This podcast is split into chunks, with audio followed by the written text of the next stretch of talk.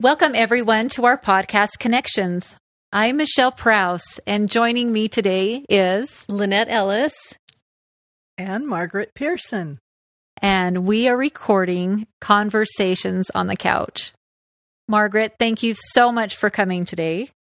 You are affectionately known to many as the Purple Queen, and I love that so much because purple is my jam too. I, I really, really love purple.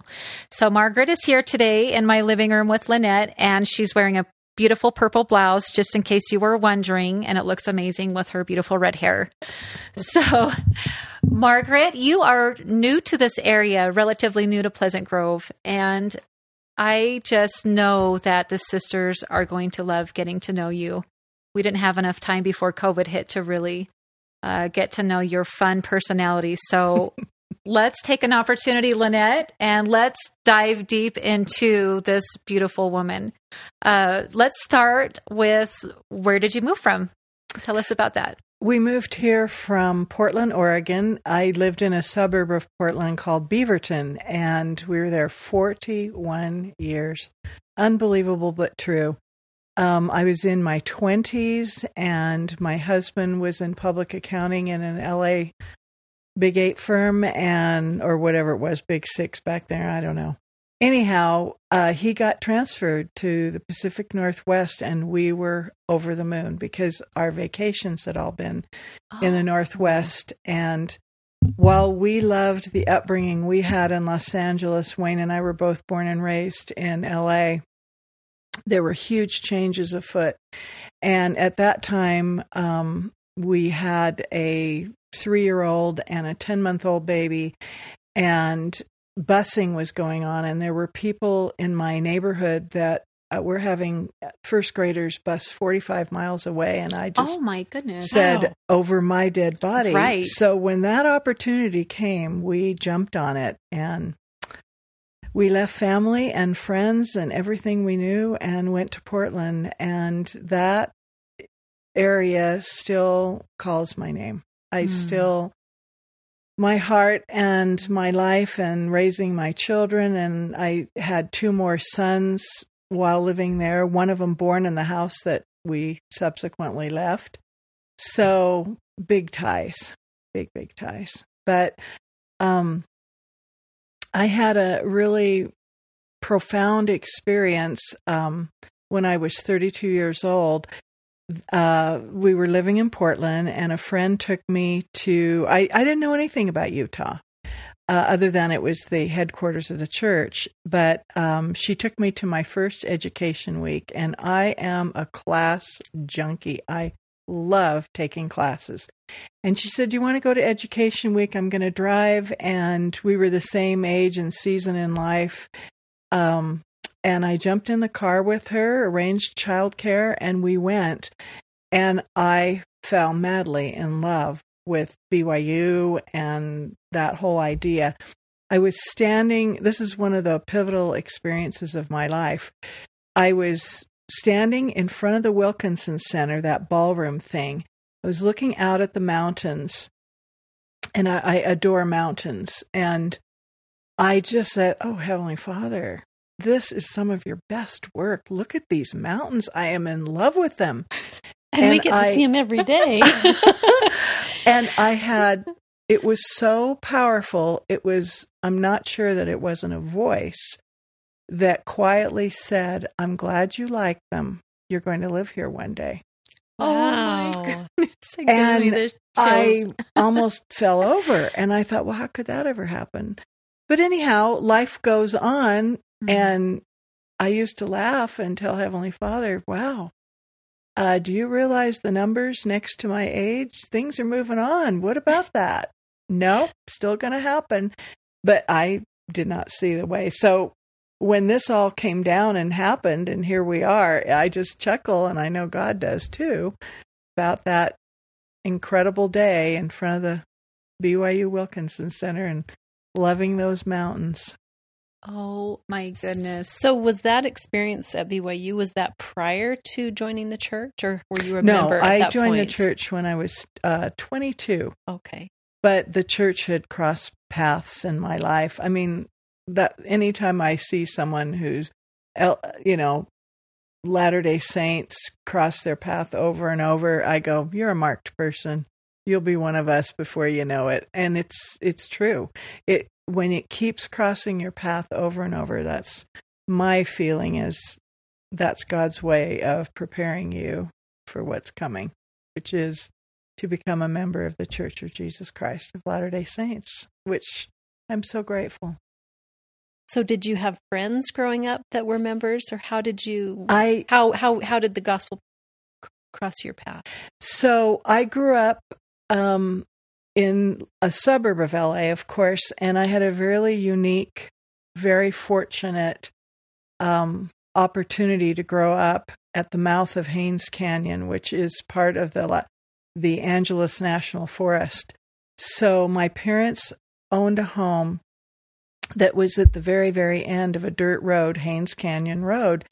And everyone had horse property, and there was a lady who raised goats. And it was just, it was kind of a weird rural sort of a experience in as a suburb of Los Angeles. Hmm. But um, we had, I had a horse in my backyard. I always had a profound drive to have a horse. I just have a real connection to those mm-hmm. animals. And um, I just tortured my parents. And there were people in the neighborhood that had horses, and I would go clean their corrals in exchange for being able to ride their horses because at the end of the street um, was the Angeles Forest, and it was completely traced with trails, and um, there was a man down the street named um, his brother Kimball. And see, I wasn't even a member of the church, but everybody called him Brother Kimball.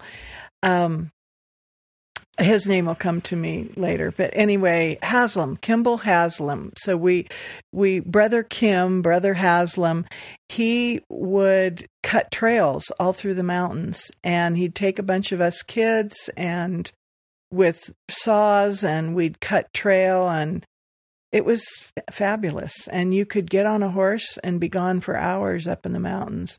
So it was a really unique well as luck would have it brother haslam was a member of the church of jesus christ.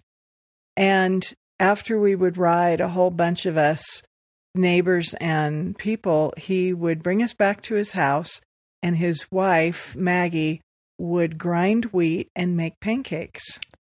Oh. And um, that was my first introduction to a member of the church. And then some of the girls that I rode with, Barbara Milton, and I'll get choked up talking about her to this day hmm. because she was my first introduction to the gospel of Jesus Christ. And we both had challenging teenage years together, Barbara and I both of our moms worked during a time where most moms were home. Our moms worked full time. And as eldest in the families, a lot of responsibility fell on our shoulders. And sometimes we did not get the mothering that we needed. So I think we kind of mothered each other. And mm. um, that's the beginning of my introduction to the church because, of course, she went to seminary and dances and all the things that are involved with being a youth in the church. And I would tag along. And um, oh, I think of those days. I was so naughty. I would go to the church dances in skirts that were too short, and they wouldn't say anything to me because I was not a member. oh, good. anyway, I'm glad. Oh, I'm glad. was naughty. And um, you know, I went to seminary. I think about that and I can't believe it because I would get up to feed the horses before I left for school and sometimes get a ride in at five o'clock in the morning. And um, I'd go to seminary with Barbara just a few times. And I remember what it was like to feel the Spirit. There was something there. When you don't know what it is, it just seems like the air feels different here. What is it? It's sort of like being in a foggy room and you ask yourself, where's that fog coming from? Where the air feels thick here. You know, I didn't know what that meant. I just was drawn to it like a magnet. Hmm. I love this so much.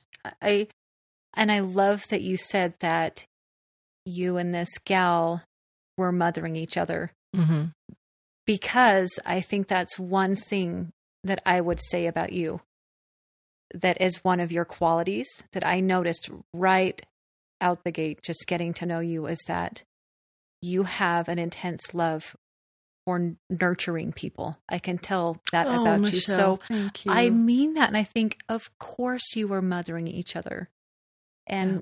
that is what the Relief Society is Absolutely. and with just being the nurturing um just pure-hearted person that you are you were you recognized the spirit mm-hmm. you know those seeds were able to be planted they didn't frighten you they intrigued you like i Mhm. remember this from long ago what is this Yeah. precious So then the second thing that would happen is I'd be at Barbara's house and her mother would always feed those young missionaries. And back then the missionaries had this flannel board system for teaching the gospel. And so, uh, of course, I was drawn to wanting to be there because they were cute and young. of course And- handsome boys. and, Right. um, it was fun to flirt with them. And but as they would teach whoever they were teaching in her home, I was a secondary benefit. And I I was a terrible debater and an arguer, and so I would sit and talk with them and chat with them and torture them a little bit. And what is this? What is that? What does this mean? What does that mean? Because I really wasn't raised with a religious tradition of any kind. Um, and so um, I just knew there was a God. And my uh, grandmother, who is Irish Catholic, and took me to church, and I went through catechism and made my first communion. And then she moved uh, from California to Ohio, and that was the end of my religious education, so to speak. And so I probably kind of had a inception of the idea of a God, but after that, there there wasn't. So I was intrigued and drawn by that.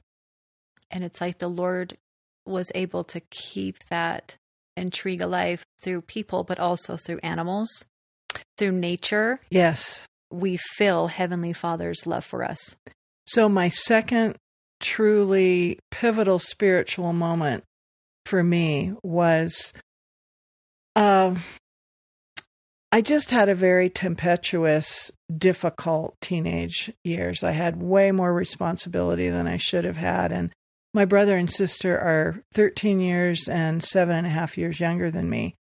And as eldest, the responsibility for them fell on me. And I just, you know, remember feeling very, very alone and I take care of everybody else, but no one takes care of me feeling.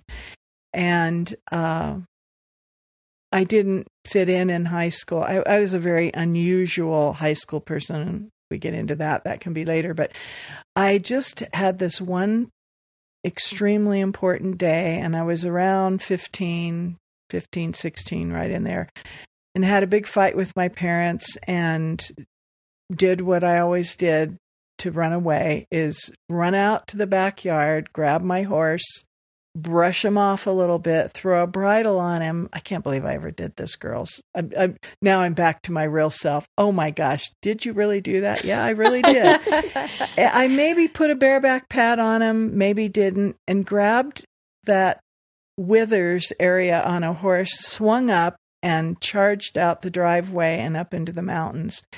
And there was a sandy area by a reservoir, a catch basin for water. And I rode and cried and cried my heart out to my horse. And um, there was, so I got to this reservoir area and just felt like, I want my life to be over. I can't stand this. This is horrible.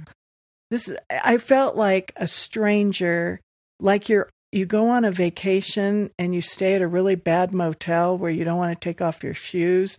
I felt like that's my life. I was in a really bad trip and I. I remember thinking I want to go home. This is just too awful. And I don't belong here. I don't fit. You know, one of these kids is doing Mhm. their own thing. One of these is not the same and it was me. Mhm. And so I slipped off my horse and he was kind of playing in the water and horses love sand. So he got down on the ground and was rolling and I was just petting him and crying and you know like he's going to fix my life. And I remember crying to the horse on and he was down and on the ground and I was down on the ground or maybe I was on him. I can't remember that part, but that's irrelevant. And just saying, I feel so alone. I am so alone. Nobody understands me, and I am alone. And just like that Wilkinson Center moment, I may have heard a voice. It was that powerful. You are not alone. Mm. And those are just three silly words, but I felt the presence of the Lord that moment. You are not alone. I'm here with you. And I'm looking around and I said, Did the horse talk? Is he Mr. Ed? anyway, um, that was really the beginning of my spiritual odyssey and what came next. And what came next was more times at Barbara Milton's house, more missionary interchanges, and just listening to the gospel be taught. And I kept getting this feeling I know this is true. I've heard this before. I know this is true. There's a familiar feeling about how this fits. And I said, you know, I'm going to get baptized. That just went through my head. I'm going to get baptized. So I went home to tell my parents.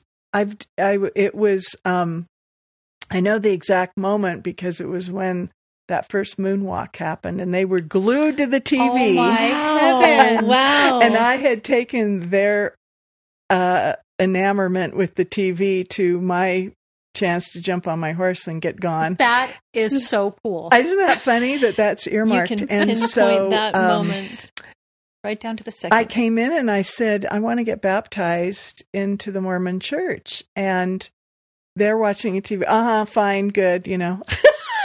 Perfect. And it's they just didn't react. And Barbara Milton was outside the door. She went with me because I didn't think they were going to take it real well for some reason. And she was out there for emotional support. And I, I said, wow, they didn't even react. Well, that's because they were busy on the moon. Anyway, um, when they came back to themselves by that evening, they, uh, you know, I don't have words for how upset and angry they were. And basically, they said, You are not joining that church. In fact, you're done with Barbara Milton. Mm. Uh, she's just influenced you. And um, as long as you live in this house, you will have nothing to do with her or that church. And I was so stunned at their reaction because I knew they loved Brother Haslam and had ridden out with him and that they had some respect, you know, for LDS people, but I don't know. And my dad's Irish heritage kicked in, even though he'd never been really an active Catholic in his whole life. And neither my mom went to Catholic school. Actually, my dad, I think, went to Catholic school too. Anyway, I never knew they had this enormous allegiance to the church. To and they said, Margaret, once a Catholic, always a Catholic. And when I think of my dad, I can still see him saying once a Catholic, always a Catholic. And he said, You can't change. And that's that. So um, I thought, okay. So now life goes forward. I, it was a little devastating. And uh, a week after I turned 18, I moved out of my home. I had my dad had helped me find a car through the police auction. So I owned my own car and had gathered up some garage sale stuff and moved out into an apartment in Burbank, California. And I say this, but it's like I must be talking about someone else's life. I went to school full time. I worked in an office and I went to school full I went to school full time and I worked full time in an office. And through high school, I had worked um, part time from 12 to 5 in an office every day, and they just assumed I was a college student, so I let them. And anyhow, so a week after I turned 18, I moved out, moved into my own apartment. I just felt full of myself and happy and now I was going to be baptized. Now I was going to join the church because I didn't live in their house anymore. And had So- you had you maintained contact with Barbara? Maintained co- contact with Barbara. Yes, yes. She went away to BYU to school, and so you know, but we, you know, there just was a bosom friendship there, and Mhm. so yeah. So then I told her. I remember um, she was a year behind me in school, and because I had gone to summer school, I just could not wait to get out of high school. I just wanted out of high school and moved on with my life. And uh, so I had graduated a year early. And so she was still in high school that first year that I had moved out. I just remembered that. Anyway, um, so I had in the meantime met my husband and was madly in love with him. I'm so lucky that I got to have that experience in this life of being madly in love with someone and you know every minute apart is pain and suffering I'm glad you would break away to come talk to us. Yes. I Oh, know. yes This must yes. be very terribly difficult for you. We could call him and have him come sit beside you. oh yes not, not after 49 years Michelle. You're okay for a few Oh, minutes. yeah anyhow i feel like i've been rambling on and on No. No, keep going. I- so you you met your Spellbound. husband. Was he a member? No, neither of us remembers. Um, and we met in a very bizarre way. Um, I was with girlfriends and he was with guy friends. And we had gone on a Friday night to check out this party. You know how party in high school people have parties. And we'd gone there, checked it out. Eh, boring. We're leaving. So we were coming down the driveway of this house, and Wayne and his buddies were coming in. And I just remember looking at this tan, tall, you know, surfer boy with a shock of blonde hair standing there and the three friends. And I actually was flirting it up with his friends, and his friends were flirting with me. But it was Wayne, that quiet guy standing in the back with just a smile and baby blue cords and with his hands in his pockets. And I immediately there was something there. And they decided to come back in, and so did we. We went back into this party, and Wayne and I sat and talked all night till they threw us out. Just could not talk enough. And who are you? What are you? There was just an affinity there. And um, I went home, and I I remember telling my parents because I still lived at home at that point. But I I said, I think I met a man I'm going to marry. And I, at that point, remember, kids, I'm was not a member of the church. I had no plans to ever be married or have kids. I'd had enough of raising kids, and Mhm. I love children. I've always loved children, and I wanted to dedicate myself to helping children. But um, being married and having my own kids, I kind of was liberated in many ways, or so I thought in those days. So it was really a surprise to meet Wayne and have this huge feeling about that. But anyway, yeah. So, uh, where, where did you said Wayne grew up in the same area? Then, so right? yes, we actually went to the same high school, although he was a senior and I was just come. I I was a freshman, and let's see what comes before. That's when you're in tenth grade, right? So it was a Yes. ten through twelve high school. And trust me, we did not know each other in high school at all. Wayne was extraordinarily studious and a member of the chess and math club. They had a special table at lunch. I never went near that table.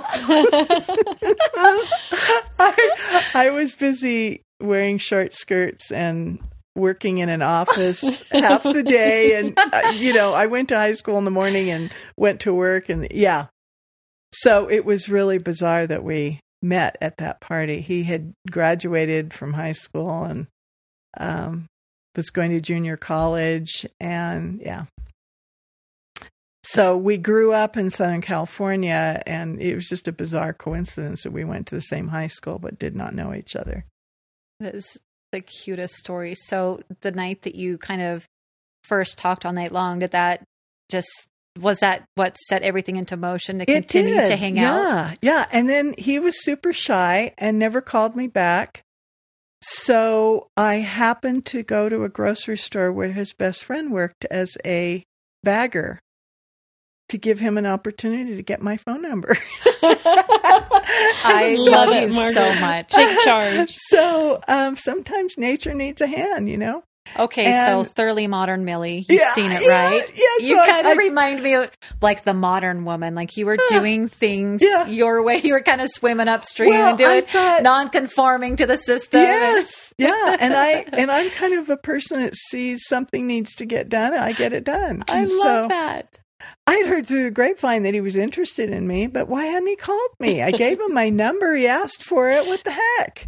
Anyhow, because it was a couple months later, so I went and I bought. I remember what I bought. I bought gum and a black comb.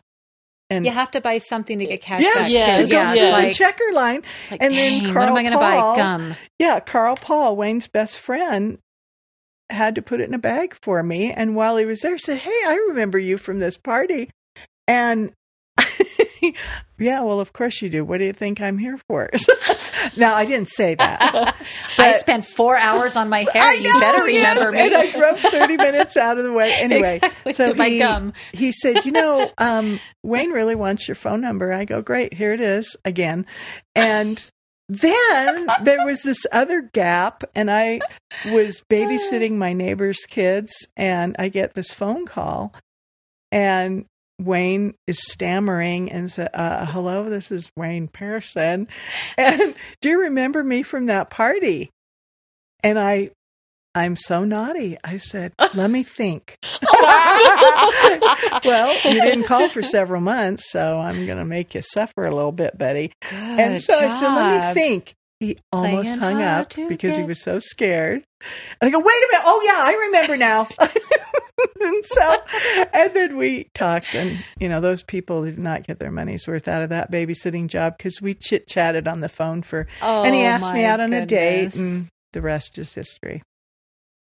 That is so precious. I love that so much. There is something really handsome about nerds. Like I married a nerd. Yeah, yeah, yes. It wasn't like the really amazing, you know, like the jog. I I went for the nerd who was like the quiet guy. I was so intrigued by him. Maybe because it's like when you're a flirty person, I was that way too.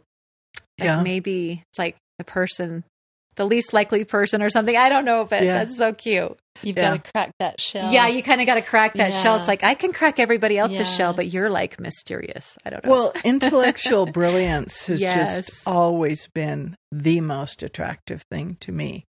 And he was a smarty, smarty, smart guy. And, you know, we could talk about anything. And, um, yeah, I just have always been drawn and, um, yeah. but did he like horses?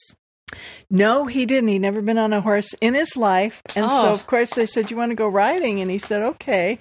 Because at that point, he'd do anything I wanted. And so, so I take him, I'm going to show him, you know, my chops on a, uh, how fabulous I am on a horse and with my long waist length hair. And the horses love me. I'm just going to really sun. impress him. and he got on the horse and promptly flew over onto the other side onto the ground with a clunk. so, No. Oh yeah, I thought, oh dear, I broke him. but anyway, he was a really good egg, and he did go on a horseback ride for me. I think that was it, one and done. So it wasn't uh, because all along I'm thinking this is, this sounds like something I would watch on the BBC. Like your life, I'm like imagining this long red hair, Anne of Green Gables or something, and oh my life, and laying on the horse by the river, and You know- and so he fell off the horse. Was that like Yeah, he's not going to be a it for me? Like this is not going to happen. this is not. Mr. Darcy, or this is Yeah, not no, like Yeah. no. the man who's gonna you know in mid stride pick you up Yeah. and throw you on the back. Yeah, yeah, But it was still a go. You were still like, I Oh, can yeah. work through this. This is kind of a snag, but yeah. He's not going to be a horseman, but he's got other characteristics I like. he's really smart and really sweet. He's really smart. Yeah. So, and he could do math, and I couldn't. And at that point, I was, uh, doing a nursing program in college, and you know it requires math, which I am just not a math wizard, but he sure was, and uh, yeah. Anyway, I it was it was interesting. I, I I used him for his wits. We would have dates at the library, and I would write papers for him because English was kind of my. I was good at writing and doing English things, and um, I remember when he was in college. I suppose this makes us look dishonest, but we weren't members then. Anyhow, so he had a Music 101 class, and you had to go to a concert. And oh my gosh, I lit up. He said, I got to go to this concert do you want to go out with me and we'll go to the Hollywood Bowl and I have to go listen to this classical concert and it was a Beethoven Mozart series which of course sent me into orbit and I loved it and I said yes yes yes and he said and there's this paper that I have to write up about it and I said oh I'll go I'll write the paper too done deal well we went and of course I just I had been exposed to classical music in my home, but never, I'd never been to a live concert. And I, it was the LA Philharmonic with Zubin Mehta. I can't believe I remember this, but anyhow, he was the conductor. I went berserk and I took notes and I wrote this paper. I got an A for Wayne. And because I knew things about music that he didn't. So anyway, tennis, math, and those were his fortes. Music writing me. So how so long it was so court? fun. How long how long did you court? How long were you dating before we dated two years official? before we got married. Awesome. Yeah. And it just i remember one time he was taking me home from a date and it was like i said wayne this feels ridiculous i mean it's like i don't want to go home and he said i don't want you to go home and i I said, This is starting to feel silly. That's why I always later when we served in a YSA ward, I said you can only date for so long. You have to either break up or get married. I mean, you can't just keep dating. It just seems silly after a while. But yeah, it's like anyway. there's nothing else to check off but to move forward. Mm-hmm. Right. Yeah. Moving forward. Right.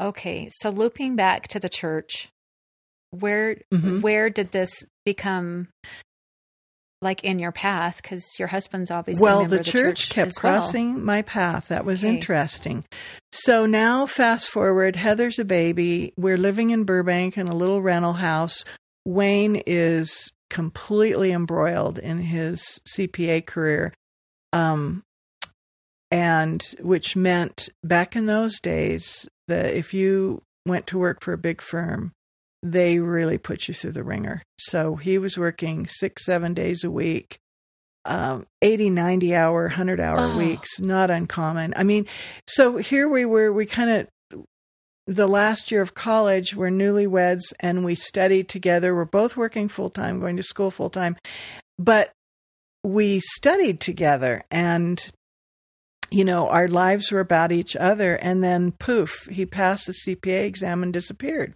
literally. And mm. it just seems so strange. Well, um, you know, I'm not afraid of hard work, and I just knew we had to pay our price for, you know, security. Anyway, his whole life became his career, and I had a baby, and that was my whole life.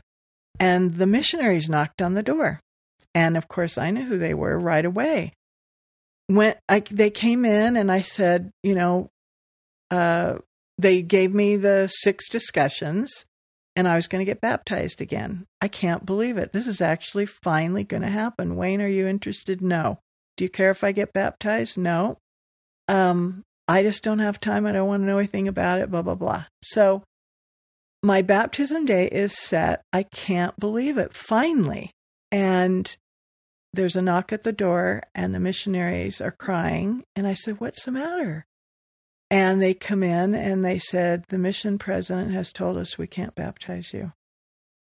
And I am thunderstruck. And I and it's like going to be the next day type thing.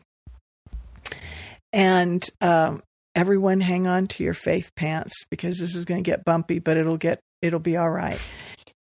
They said the mission president had prayed because my husband was not interested and that he felt that it would become divisive in our marriage if I were a member and he was not. There wasn't a rule that you couldn't be baptized, so don't go down that road, people. Mhm. But um, they he just the mission president had had prayed, and of course I'm being very magnanimous right now. At the time, I was not so magnanimous. Mhm. He said, Our mission president has said we can't baptize you because your husband is not interested and he feels it will divide your marriage. Oh, my word. They left and I was a mess. And I went to church that Sunday, sat by myself, because I'd been going to church and um, with Heather was a baby. And I was so, I don't know, I can't even describe it. I was angry, sad, upset, like, um, what? You know, I'm not good enough. You know, I have to have Wayne's Mm. approval. And I kind of was a feminist at heart. So that Mhm. I went down that road with it in my mind and thoughts. But I kept going. I kept going. So pretty soon I did peter out with going to church and because at that time just a woman sitting by herself at by themselves in a sacrament meeting was just was a really weird thing. But anyhow, I did. And then we moved and bought our first house and um it was in La Crescenta, California. And I, you know, I'm trying to encapsulate the biggest spiritual experience of my entire life into a second. Am I chatting too much? Not Mm-mm. at all. I wish I had popcorn there, I'll be honest. I'm like so into your story oh. right now.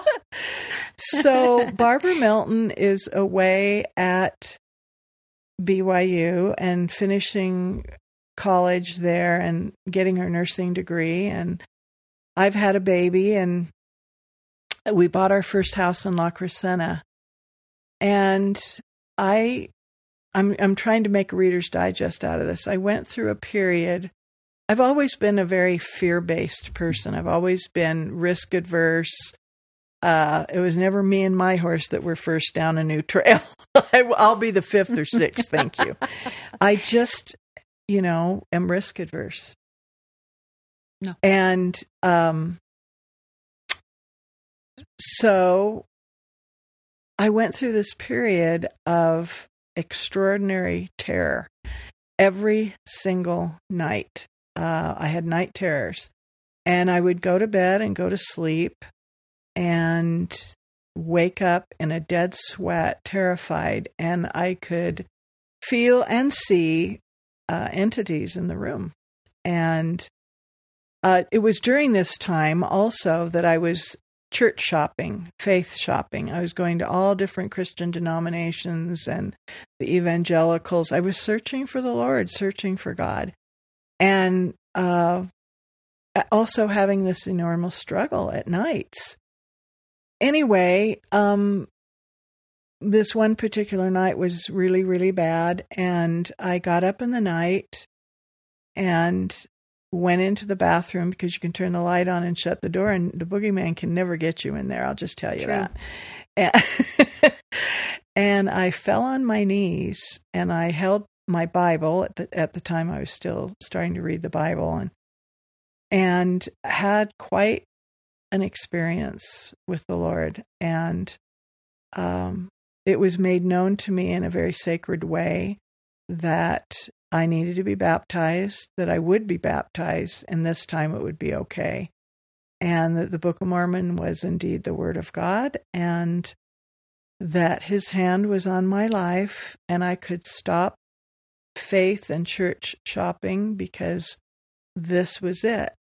So um, I truly know without a question about Joseph Smith's experience with an angel because I experienced that myself. And uh, it's just, it's so hard to know where to edit this. But I went back to bed and I also was given a promise that night that the things that were torturing me night after night were going to stop. And that would be the end of it. And that um, the confusion about all this was going to be lifted from me. And it was. Mm. So the next day, I call, I, I just laugh when I think about this now because I know the church system better. I call the stake missionary office in La Crescenta, California, and a man answers the phone. I said, Hi, my name's Margaret Pierson. I want to be baptized. I've already been through the discussions many times and I know them by heart. So just send some over and let's get the date set up. Wow. And they're like, uh, Nobody's on I the I line. need to call someone. the sweet brother on the other end of the line. I go, hello, hello. he can't even talk. he's like, I am. I'm looking for the church handbook. I'm not Yeah, even sure what I'm supposed to say. And I just am thinking like I'm, you know, ordering chicken at the chicken store or something, you know. yes, I'd And- like to order One baptism. baptism I for know, me. I know. Well, what day can we do it? Oh, oh, okay. Um, well, I think I have to send someone over. I said, Oh, okay, sure, whatever you need to do. Here's my name and address. So, um, anyhow, and the rest is history. So, yeah, It's not history, though. I. I feel like when did Wayne have the So- ability or his heart? You know, was he prepared at that time? Do you feel like No. some time had No. passed? and okay. just like Do you the- mind sharing? I'm, Oh, I'm sure. just, I'm just fascinated. like the first time he said margaret i don't and and now he's commuting and being sent out on audits and all over the place. And you know he had like a two hour commute each way an hour and a half commute because he was doing audits in century city and far away. And he said you know i just don't have time and i don't have interest rah rah. Okay. So but he was totally supportive of me. And uh once again my family was very upset and um my poor dad bless his heart he he kind of made it a decision. He i'd always been the child that was the pleaser you know i will do anything anything not to get a spanking or a you know i i just wanted to please. I was a pleasing child. I really was not a rebellious but the gauntlet had been thrown down and he made it a choice. He said it's me or that church. Choose. Oh, Wow. ouch. and I remember saying, Dad, through huge crying tears, I said, Please don't make me do this. I said, You're asking me to choose between you or God. And I said, I, I tried to tell him, you know, share snippets of my experience. And, you know, he thought that was hokey pokey, of course. I bet he doesn't think that now because he lives up there with them. um, but he made the decision he he i i didn't have a choice. And uh and he made his choice and i made mine. And it wasn't it was sad. And i did choose god and i did go ahead and um and wayne was supportive. So i was baptized. It was a big experience and was 100% active. And Wayne would come once in a while, and people didn't realize he wasn't a member. He did not get baptized. In fact, they made him the Cub Scout committee chairman because it was the only calling you could have and not be a baptized member. And as he went out on double dates, and my world became more and more ward friends. And some of our closest friends were also CPAs and worked in big eight firms he was just carefully brought along and he resisted and fought it tooth and nail until the radio in his car this is one of his favorite stories to tell it's still hilarious. So we had this horrible commute in rush hour traffic in LA and his radio broke in his car. And he was a big radio person. He listened to the news he listened to KRLA which was Motown and Beach Boy music, and the the phone, the radio quit working in the car, and then the spirit moved in, and Oh, he It was so forced bad in silence that- to to listen to his thoughts. yes. yes. Wayne would open the car windows because the spirit would be talking to him, saying, "You know, Wayne." You're going to join the church. The church is true. The gospel's true. And the Lord was talking to him. He would open the window and yell and sing to try and drown it out. And the minute he stopped, you know it's true.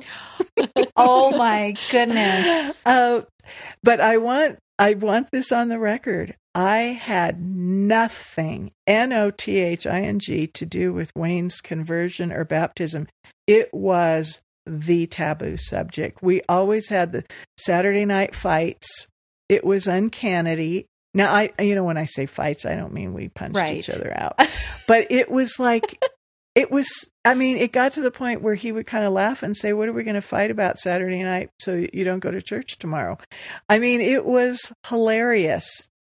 Not at the time, but now it's funny. And it was about 18 months later, and um, the he worked he quickly ran through all the young missionaries because he just i would put a glass on the wall. I would pretend to be in the bedroom reading and i'd put a glass on the wall to hear what they were teaching him and what they were talking about. You know and i'd be i'd be on my knees in there praying please heavenly father come on make him come Oh. along and you can do it. Uh, and wayne just he just intellectualized tortured them. And so then they sent in the big guns the stake missionaries dennis moffat and and um, gerald romney and uh, gerald lost his fight with leukemia when he was 32 years old so Mm. that name is sacred in our family he baptized wayne and um, anyway they sent in the big guns, and those two men came faithfully every week to do battle with Wayne Pierson. And gradually, he ran out. Wayne ran out of questions. He'd had everything answered, and he said, "I have to fast for two days to be sure."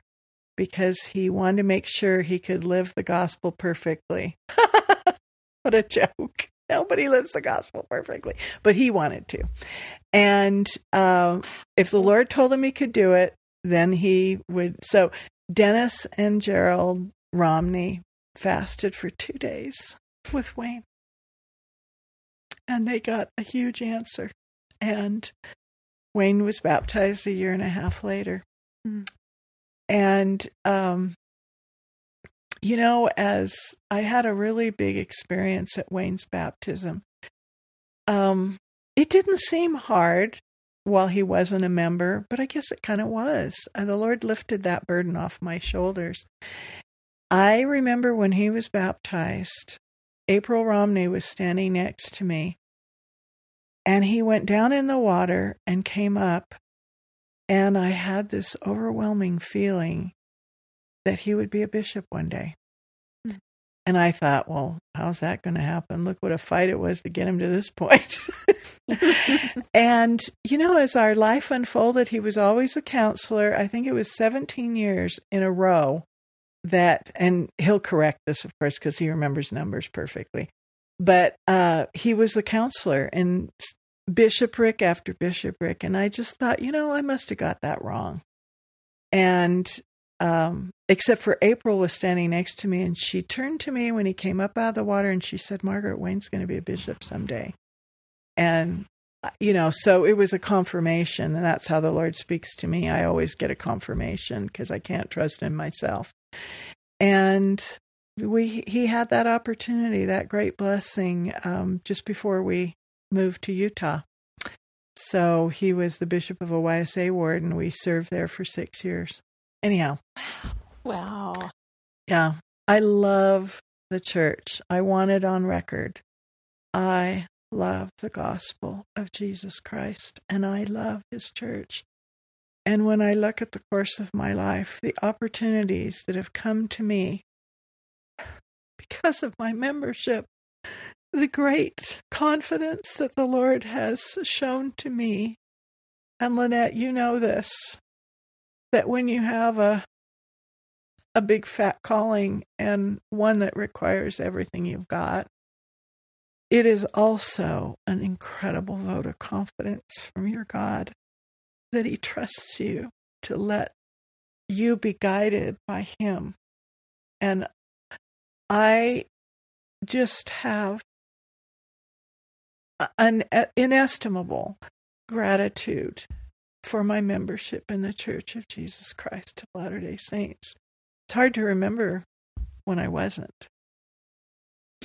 You know, I think back to that Margaret that was, you know, on the ground with her horse and mm-hmm. felt so alone. And now look, you'll never be alone again because of, you know, your membership in the gospel.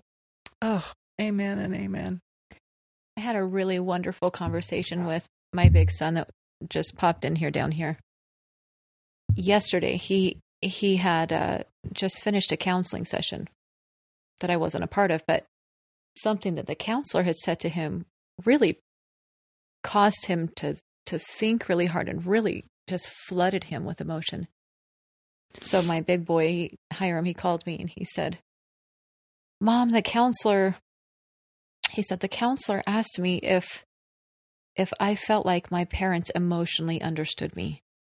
He said, and I was really surprised when the counselor asked me this. I just erupted in tears and I couldn't stop crying.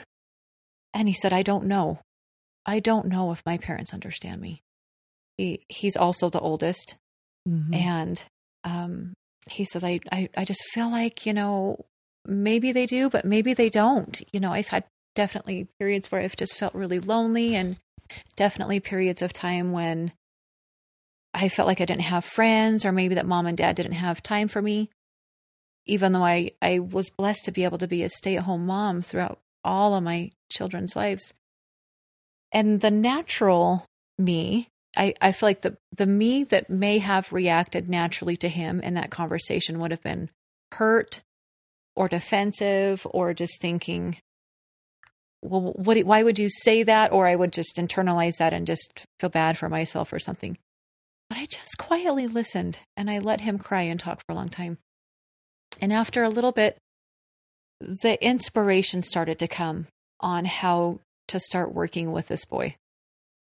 And one of the things that I was able to share with him, I said, it was like, sorry, my mind goes in a lot of different ways, but Joseph Smith once said, You know you're teaching by the Spirit when you're saying something that you didn't even know. Amen. And it's like Oh, in that yes. moment, you're learning a principle as you're Mhm. speaking it.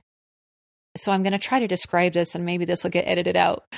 But anyway, I said, son, you were, I know you were meant to be raised by your dad and I. I said, I know that's true. And as, as I'm sharing these things with him, the spirit is just burning my, my bosom is just Mhm. burning to pieces. I'm just sitting in the car uh, out of the parking lot at a soc- soccer park. And I said, Those holes that you've had in your life, the periods of loneliness, the periods of not feeling understood or hating the moves that we made or feeling like mom or dad are too busy or we couldn't figure out your problems or whatever these emotions you're feeling right now. I said, You are meant to have those holes in your life. That's why God gave you dad and I. And I said, I thought, was this coming from the Holy Ghost? And the Spirit witnessed that that was true. You are meant to be raised by an imperfect person. And I said, so you could become you. I said, if I had been able to be a perfect mother and daddy was able to be a perfect father, which is impossible, you would not be who you are and you wouldn't be prepared to now be your own person.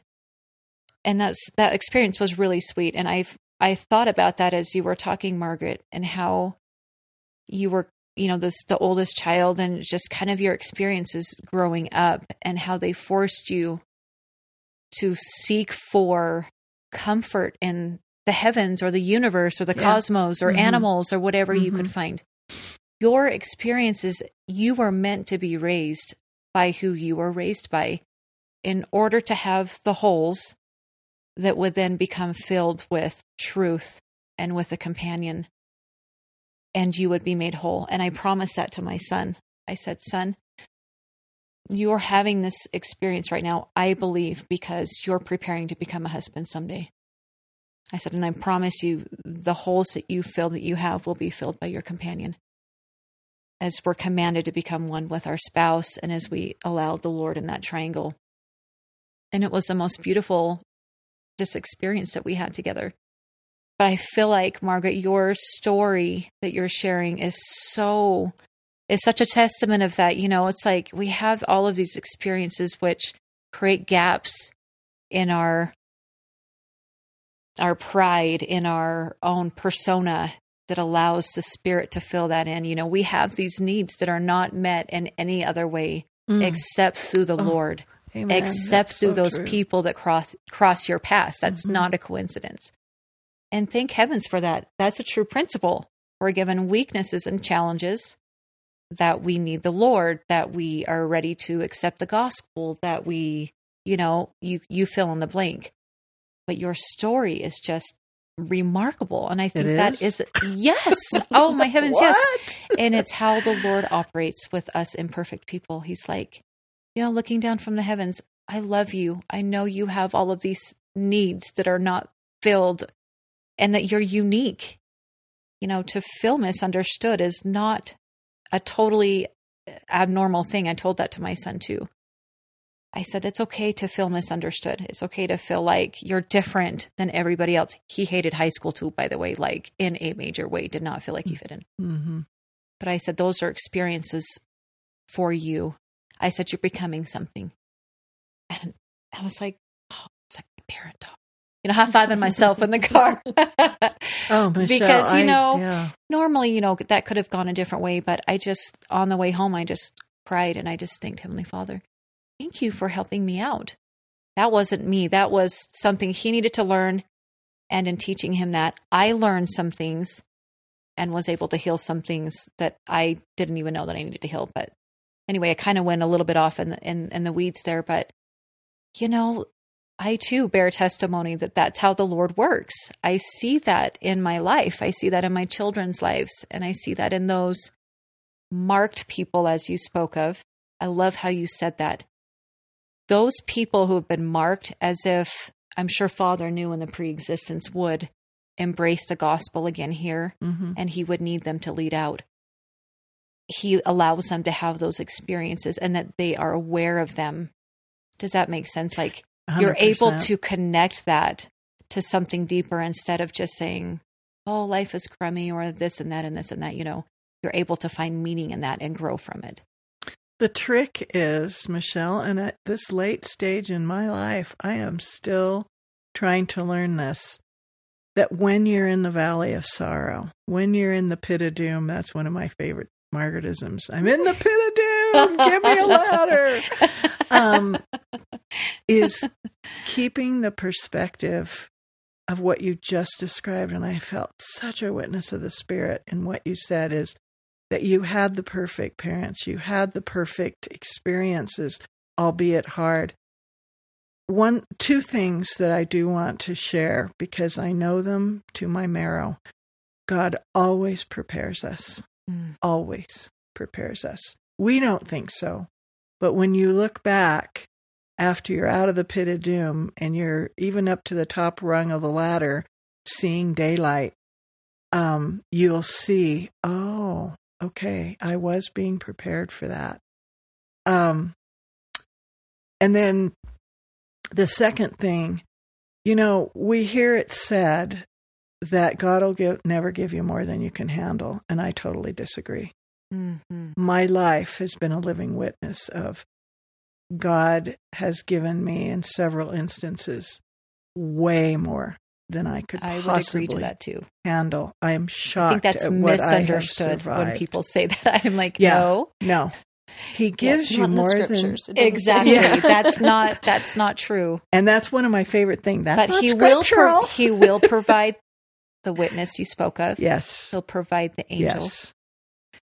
He'll provide the help. Yes, and many times those very traumas and experiences are what give you your deepest spiritual knowledge that you know at a personal level without question.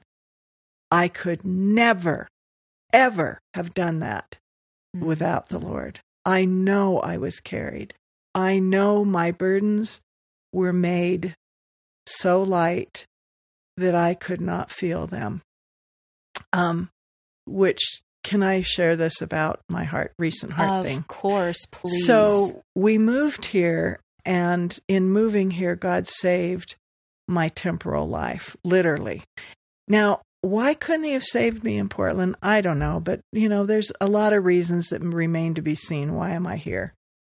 Um, had I remained in Portland, I had this heart condition, and I literally I, I, had a condition in my heart, and they didn't know till they cut me open like a Thanksgiving turkey. Um, that I had something called the widowmaker, and my widowmaker. The reason it's called that, that is it's good. the descending aortal left aortal uh, artery.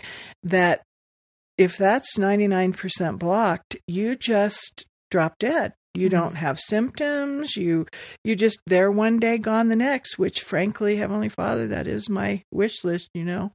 Anyway but not yet. not yet. Yeah i don't want pain and suffering. I just want boom home wake up with harps anyway. Um, so moving here, the elevation I could not adjust, and I won't get into all that, but it's what drove me to the doctor, and then they discovered this mess, and I was going in for a simple test, and I came out with a scar down my chest, but oh, had my scary. heart replumbed, and that was facing one of my hugest fears because I'm the support person that takes people to the hospital. I'm never the patient, and I'm good at talking with doctors and nurses and being supportive and I'm really suck at the lay in a bed and be the victim. Mm-hmm. but anyway, um I had such a profound experience because it was up against my biggest fears, being in the hospital, being disabled, uh losing my agency, my ability to make my own decisions that affect my life. And I never remember anyone in the hospital asking me if I wanted to do this, or I don't remember signing my life away. But anyway, I, when I came to in the um, ICU, my family was uh, around me. And I didn't remember this. My kids told me this. And I said one thing I said, I want everyone to bear their testimony. I need to hear your testimony. And I don't remember a word that was said. In fact, I didn't remember even doing that. My granddaughter remembered and told me. But as I was in the hospital, all hooked up to stuff, and I, it was sort of an out of body experience. It's like, uh, what is this? Like a bad dream? And a scripture came into my mind, and it's helped me with fear of f- future trial. And I hope that someone hearing this could it could help you today. And it was this. I thought, I'm looking around. My arms are covered in lines. I had two PICC lines into my heart, two cut downs in my neck. Um, and I'm looking at all this, and I thought, gee, I can't even get up and run away. I can't even get on my horse Uh, yeah, and run away. Yeah, yeah. And I see I'm I'm trying to articulate a spiritual moment. A scripture came into my mind in that moment that their burdens were lifted such that they could not even feel them upon their backs. Mm. Because as I looked at all this stuff, I was not in any pain. And let me just tell you, uh, the current anti opioid thing, they gave me extra strength Tylenol for pain for all that. And I, but the physical pain would be nothing compared to the emotional pain of that moment of being this strong, capable, I can do it, Rosie the Riveter, to I am hooked up, disabled, and unable. I, I don't have words for that moment. And kind of feeling like it's a dream and understanding the true meaning of that scripture and the eight ensuing days were there moments that I could feel pain, you better believe it. Um, but the Lord understood, and I'm trying to figure this out as I'm saying it. He understood the gravity of that test on my soul. And he knew how to lift that Mm. such that I didn't have to really experience the full gravity of it. I I I always want to remember this because there will be future trials. I know this. We're here to be ridiculously happy and ridiculously miserable. Mhm. and man, is it a ride, a swing from one side to the other. But I know the capability that the Lord has to lift so that, yes, you're still going through a really unpleasant mess. But more importantly, He is carrying the major weight. He is in the yoke, and He is the harder puller by far. So That is so I hope that helped somebody today. And I hope I remember it. If not, just listen to your own podcast. Uh-huh. some amazing things. Oh, I hope so, because I do throw the world's best pity parties, black balloons and all. I can get down in the party with the worst of them and cry and scream and rent my hair. Yeah.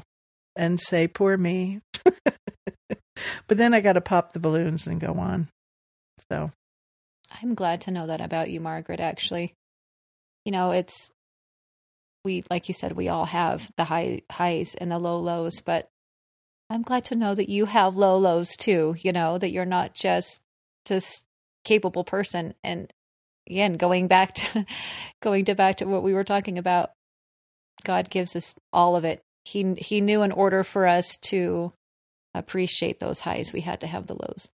It's it's it's all his plan and if we just open our eyes and we look at our life, we can say, "Oh, we're in we're in this act of mortality that we chose to come to. We wanted this. We wanted these very challenges that are so awful. So that we I question that about myself. Yeah. I really question that. I have nobody that's got some real tread on their tires worn off has not had some Yeah. tough hits. There's just no none of us. I mean, being an older person is, uh, and I have a hard time remembering I'm an older person, but I Mhm. think of it more as I've had a lot of experiences at this point, and um, yeah, this this is a place of testing Mhm. and who and what are we going to be? You know, who and what? What do you think, Lynette? I think tests are. I I personally believe that some of our tests are handpicked for us. Because Well, Neal Maxwell and Jeffrey R. Holland said we. That was another life changing moment in my kitchen. I I've always listened to podcasts, but and I have the reference because I shared it with everyone. Um, we all have favorite apostles. Come on, you know we do. And so Neal Maxwell and then uh, Jeffrey R. Holland, who amply quotes Neal Maxwell. I will never forget this. Um, it was during one of the darkest, most difficult times in my entire life. And uh, Jeffrey R. Holland is speaking. And boy, if anybody, I've lost the reference in the move. So if you've got the talk, please get it back to me. He is saying that in the great omniscience of God, not only did we have knowledge of the great tests of our lives, we had a hand in designing them. And uh, we looked and said, I have this weakness in my personality, my spiritual self. I want to strengthen this characteristic. Um, and it may have been presented to us. Well, this experience and this one and this one may give you that. Yeah, okay. It's like classes, you know. I want to learn to be a better cook. Okay, here's cooking 101. Go take that. That we had a hand in designing the great trials of our life. Interestingly enough, I'm going to try not to cry. Jeffrey R. Holland referenced a conference talks of, of, of Neal Maxwell that I remembered Neal Maxwell giving and had reread and reread and reread, where he projected that idea of we had a hand, we agreed to the great tests of mortality. And Jeffrey R. Holland said, and we had a hand in designing him. And when I heard that, sisters, I immediately knew that was true. Mm-hmm. I immediately knew that was true. And I ran over to the computer and I replayed it three times. And there was just that spiritual confirmation that said, yes, and evenness, Margaret. Because every mother fears the greatest fear of every mother's life is losing a child. Mm. And I have had that experience losing my big six foot three, 17, almost 18 year old son. And um, God made himself known to me through that test. And knowing that day in my kitchen, and I can't really explain it, I just know that I knew and I agreed to it and I said I would. And um, yeah. What happened? Somehow it helps to know that God doesn't just mete out cruel, horrible things mm-hmm. to us, Mm-hmm. like your house burning down. hmm That I mean, on the other end of it, look at this, Michelle. I mean, it's changed your life and your family's life forever. And this home that you're sitting in is a symbol of that, a symbol of hard times and something better at the other end of it. Mm. Now, the trick is when we're in the moment of the ashes and the flames, hmm can we have that hope in Christ? I hope for that for me. I think we all hope for that. Mm-hmm. Yeah, I really, I really do believe that, you know, it's a gift when we can go through the trials and rely on on our heavenly Father and Savior, get through them, and recognize their hand. So the next time we go through another big trial, we can say, you know what, we're going to get through this because we've we've done it before. We'll do it again. And I had the the thought too. I don't remember who gave this talk, but in referencing like Abraham and Isaac, Mm. that that experience. can you imagine Mm. as a mother Very, being very asked well. to take your child's life? hmm But I remember this talk. Whoever it was by just said God. God needed Abraham to know something about Abraham.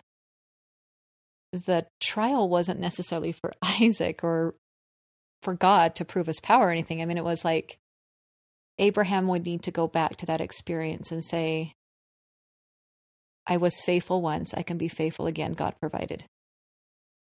And ha- and and know that he that God had given him the strength to do that. You know. And you sacrificing your relationship with your own father, did that ever mend or You know, it did. And um God is so kind. He's so good. Mm. I um I live 2 miles away from my family, from the house I grew up in. And you know, we were really close. I mean, I adore my family and yeah, it um yes, it took a while. And I was given a promise just in a prayer I had that answer one day. I didn't know what one day meant. God has an odd clock, you know. And one day that could be 150 years. Anyway, one day they'll be back. It'll come back. Yeah. So, yes, it was mended. It was not quick. Not quick. we Irish don't give up easy. yes. Once we dig in, we dig in deep. and you probably saw the fruits of, of the gospel in your life. You saw the light in your eyes and probably at some Yeah. point couldn't deny that it, hey, this isn't a bad thing. She doesn't have horns, I don't think. No, She's I not know doing he- anything too crazy Yes, or I know he never stopped loving me. I think he painted him as a parent now. Of course, I have, you know, 2020 vision. He painted himself in a corner. We all do that as parents. How are you going to get yourself out of this one? so, Well, this has been, I, I just, honestly, I feel like I have just, again, been in a spiritual feast. Absolutely. Well, I feel that way from both of you said things that were just pink wrap gifts for me. Not purple. I was thinking, why did I say pink? I'm not I know. a pink person. Like, really? I kind It of was- hurt my it was a feelings. purple. Can you say Purple. purple? Okay, because I would want to give you a purple one With sparkles, please. with sparkles. Thank you so much, Margaret, for Thank being here you. today. What a and great opportunity. I know my faith has absolutely been strengthened. Oh, And I, hope love so. you so much more and your husband.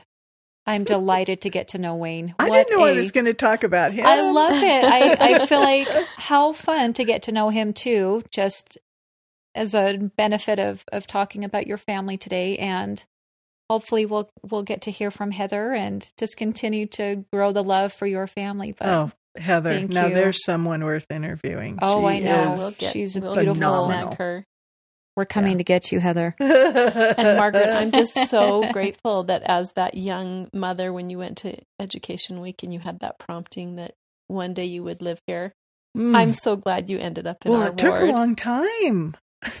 but now I'm a Utah But you're Mormon girl. You're here, hopefully to stay. Yay. Thanks so. Thank Well, thank- you. Yes, thank you for joining us.